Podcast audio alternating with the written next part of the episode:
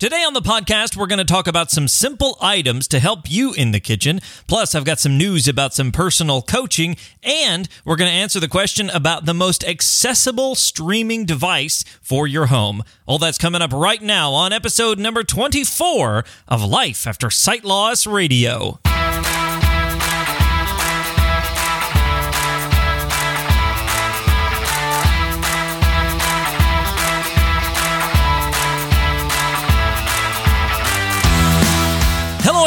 Welcome to Life After Sight Loss Radio, the podcast helping you discover life after sight loss.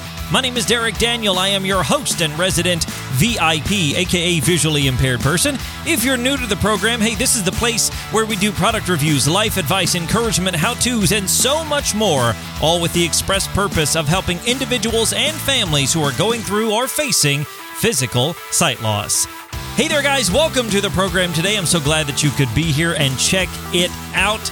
Oh, if you're new, if you're returning, it doesn't matter. I'm glad that you are here. We got a lot of stuff to talk about today. I'm excited. We're going to talk about different things in the home, from streaming devices to kitchen gadgets and all kinds of good stuff. So make sure you stick around all the way through the end of the podcast so you can get all this great information. Hey, before we begin, as always, I want to let you know that you can find the show notes to today's episode at lifeaftersightloss.com slash 024. Those show notes include links, information, conversation, and more. Just hop on over to lifeaftersightloss.com slash 024. Recently, I was traveling around the World Wide Web, and somebody on Facebook in a group I belong to was asking about the most accessible streaming device. Basically, their spouse had one who uh, this spouse was sighted, and they had a streaming device that they used, but it wasn't very accessible, and they wanted to know if there's an accessible one out there. And of course, anytime I get this question, I always give the same answer, and that is the Apple TV. Now, I use the fourth generation, which comes with the fancy remote, swipe and Siri and all that stuff. But maybe a third generation might work for you depending on your needs. But the Apple TV is going to be the most accessible streaming device. Now, is it the only accessible streaming device? I don't think so. I think probably you could get uh, streaming devices that might be able to have talkback and things like that. But if you want something out of the box that's going to, you know, just be the simplest, easiest, and most accessible, I got to go with the Apple TV. Now, is it for everyone? No. Some people are like, I don't want to buy Apple products, or, you know, I, I know Android, so I want to stick with that. So I'm sure there are other things like a Roku. Uh, there's things called a G Box, a Fire Stick, and things of that nature. Even something like a PlayStation or an Xbox, uh, or, you know, latest Blu ray players and such, they can have streaming capabilities. But the question isn't the best streaming box, it's the most accessible streaming device. So, if you're looking for a streaming device to run Netflix, Hulu, Amazon, all that stuff, then you probably want to look into the Apple TV. I picked up one at a local place called Disc Replay and got it for about 50 bucks off. And so check it out, shop around, and if you're interested, drop the money. I know it'll be worth it to you. Checking out the Apple TV.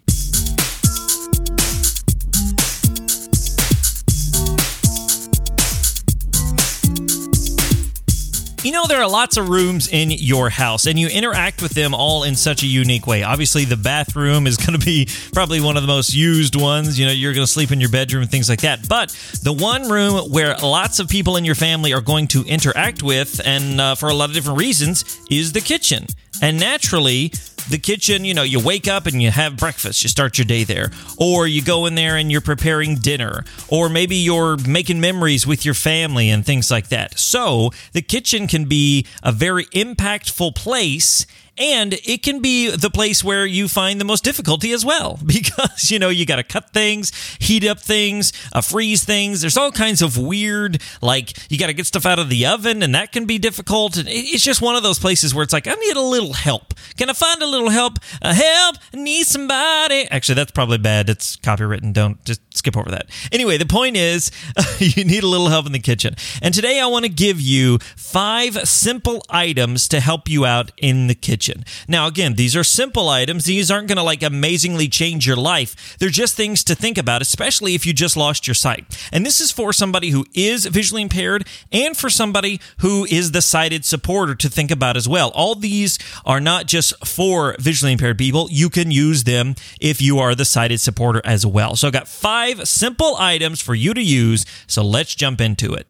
The first one is called the NuWave oven. Now, if you've ever been up at like, you know, 2:30 in the morning and you're groggy and you don't know what's going on, you see that infomercial for this product that sits on your countertop and it's infrared and it's induction and you know, cook these things and blah blah blah. You put the dome over it. Yeah, that's the NuWave oven. Now, the NuWave is an infomercial product, but it's actually a very good product. I've used it. In fact, we use it constantly. I use it probably I would say every day for something, whether it's cooking dinner or lunch or whatever we use it constantly. Now, I have done videos on the NuWave, and I will put some links in the show notes over at lifeaftersightloss.com slash 024 so you can check those out. But the NuWave is a great product, and the best part of it is that you can set it uh, what, does the infomercial say for the one that set it and forget it? You know, you, you can set it. Uh, you don't have to worry about uh, is the temperature right? Is it not right? All you got to do is put in the time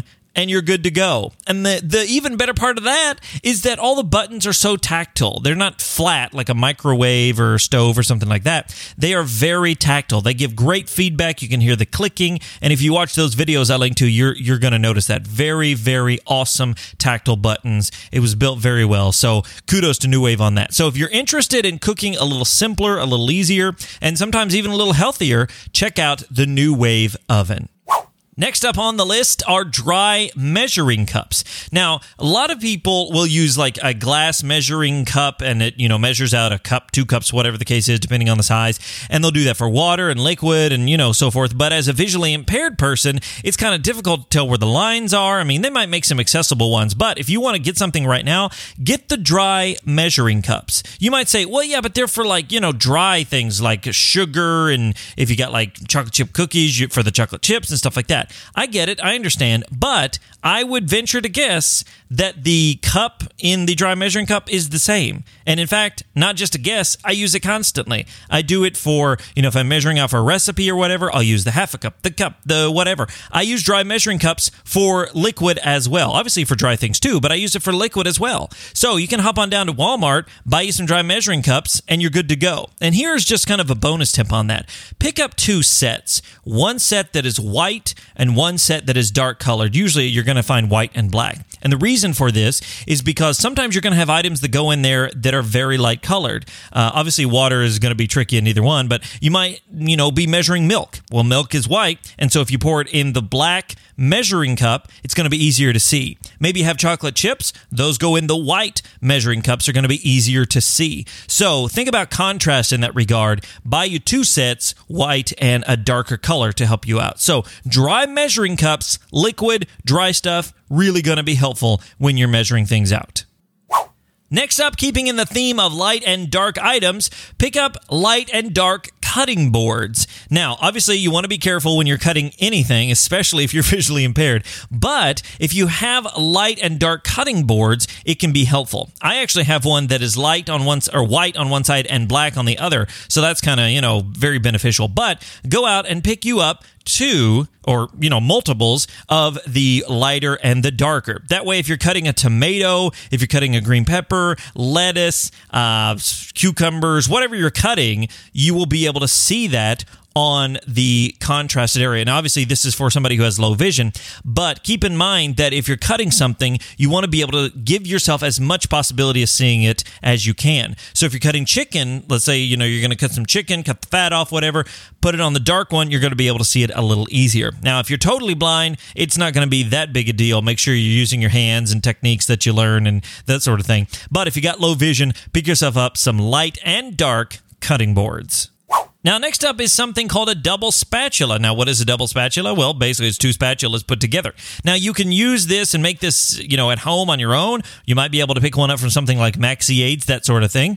But basically, a double spatula is just going to help you grab things a little easier. Now, you might say, well, I've got those things, those tongs, you know, and I can pick those up and use it. Yeah, but here's the thing about a double spatula it's going to give you more surface area to pick things up. I know that when I use tongs, a lot of times it's a very narrow surface area area, so trying to flip things can be a little bit tricky depending on your level of vision. But if you got that double spatula, you might have a wider area. Plus, then you've got the other spatula on top helping you to grab it and flip it or something of that nature. And that way you're controlled when you flip. You're not throwing it out of the frying pan or off the grill or something like that. So, again, very simple, very like not high tech at all, but it can be very, very helpful when you're trying to flip those burgers for your family. And finally, something that maybe is a little more visually impaired intensive, but talking timers, talking thermometers. Those are really, really helpful when you're in the kitchen because, well, let's face it, we need to know how long something's supposed to go. Now, I will say this if you got an iPhone, an Android, something like that, you can probably get a timer. You know, hey, Siri, set a timer for blah, blah, blah, or whatever the case is. But if you don't, then get yourself a talking timer. But the thing about the thermometer is that's going to be very beneficial. Get yourself a talking thermometer, you know, something to tell you how high the temperature is. And, and just as a side note with thermometers, talking thermometers for your family is helpful as well. That's not part of the kitchen, obviously, but you don't want to put it in the chicken and then in your mouth. I don't, know that's good, especially if it's not done yet. But the point is, getting those talking devices can make things simple so you're not having to cram to see if it's, you know, done or not. You're not having to uh, hope that it's done or, you know, is this red? Is this pink? I don't know. I know my 11 year old now will tell me if it's pink or not, so he's very helpful. But get those talking timers, talking thermometers, and hey, sighted supporters, you can use them as well. I know that in my own family, my wife would use a talking thermometer, a talking timer. I mean, it doesn't matter; it's there in the kitchen. That's what it's for, and they you just get used to it. So, uh, talking timers, talking thermometers, very helpful. So there you go, guys. Five simple items to help you out in the kitchen. Now, I want you to notice they're very simple things. These are almost like, I don't know, hacks or whatever, because light and dark cutting boards, dry measuring cups, double spatulas. I mean, this is not like, hey, I'm blind. What are some amazing technology I find in the kitchen? These things are just things that you need to think about in the kitchen. Now, this could apply in a lot of different areas, your home, your work, whatever. But my point is, sometimes we think that, oh my gosh, I can't cook anymore anymore. I can't do anything anymore. It's going to be terrible. I'm going to have to, you know, I'll never use any of these things again. The point is, yeah, you can. You just got to think of ways they're going to be beneficial to you. Now, maybe you're using some of these things I talked about, maybe not. Maybe you've got your own hacks, and I would love to hear about it. Send me an email, Derek, D E R E K, at lifeaftersightloss.com. Let me know what you use in the kitchen. Because the point is, again, you got to get in the kitchen. Sometimes you got to make dinner. So, you know, you want to make uh, lunch for your kids if you got them. You know, you want to make lunch for yourself or whatever. And you can't just stop cooking, so you got to find ways to do it. So check out these five things and let me know about things you use to help out in the kitchen.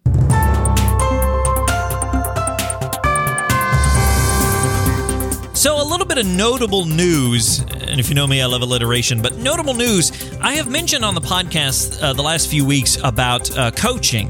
Now, let me just explain it to you real quick because I want to let you know what I'm talking about here. Coaching is not like baseball, basketball. What I'm talking about is if you're going through visual sight loss, if you or your family member is going through it right now, then maybe you have some questions. And maybe you've watched some of my videos, you listen to the podcast, you read the blog, whatever, and you're like, oh, this is great. I love this information. But you have some specific questions, some more personal questions. Maybe you just want to walk through things with somebody who's been through it, who can give you some advice, some help, some tips and tricks on ways to get through things. Even just you want to vent. You know, you want somebody who understands. You just want to vent it out and have somebody go, "Yeah, I totally get that," and that's not weird at all. Uh, even if it is weird, hey, that's okay. That's just you. So what I'm offering is personal coaching, coaching for individuals, coaching for couples, coaching for families. Uh, even if you're the sighted supporter and you're like, I'd like some help knowing what to do. Hey, we're going to do that as well. So what I'd love for you to do, if you're interested in coaching with me, if you're interested in sitting down for a session with me, then I'd love for you to go to lifeaftersightloss.com slash coaching. And I now have it set up where you can schedule a session. So you go through all the information, and at the bottom of the page, it says schedule a session. You click on that, and that'll take you to the area where you can sign up. You can pick a date and time that works best for you from the available times and dates. And then once you sign up for that, then I'll contact you with more information. And basically, we do teleconference right now, which means we talk over the phone, but I'll give you a special number and all that sort of thing. And I'll spend an hour with you and we'll talk about whatever you want to talk about. We'll talk about technology or, you know, in the kitchen, or we'll talk about your emotions or relationships or whatever you want to talk about because this is personal coaching. You know, maybe you love technology and you're all about that, but you need a little help with the emotional side of things. Maybe you've got a handle on your relationship, but you don't know how to use your iPhone. Whatever it is, I want to help you go through those things. So just hop on over to lifeaftersightloss.com slash coaching and sign up for a session today.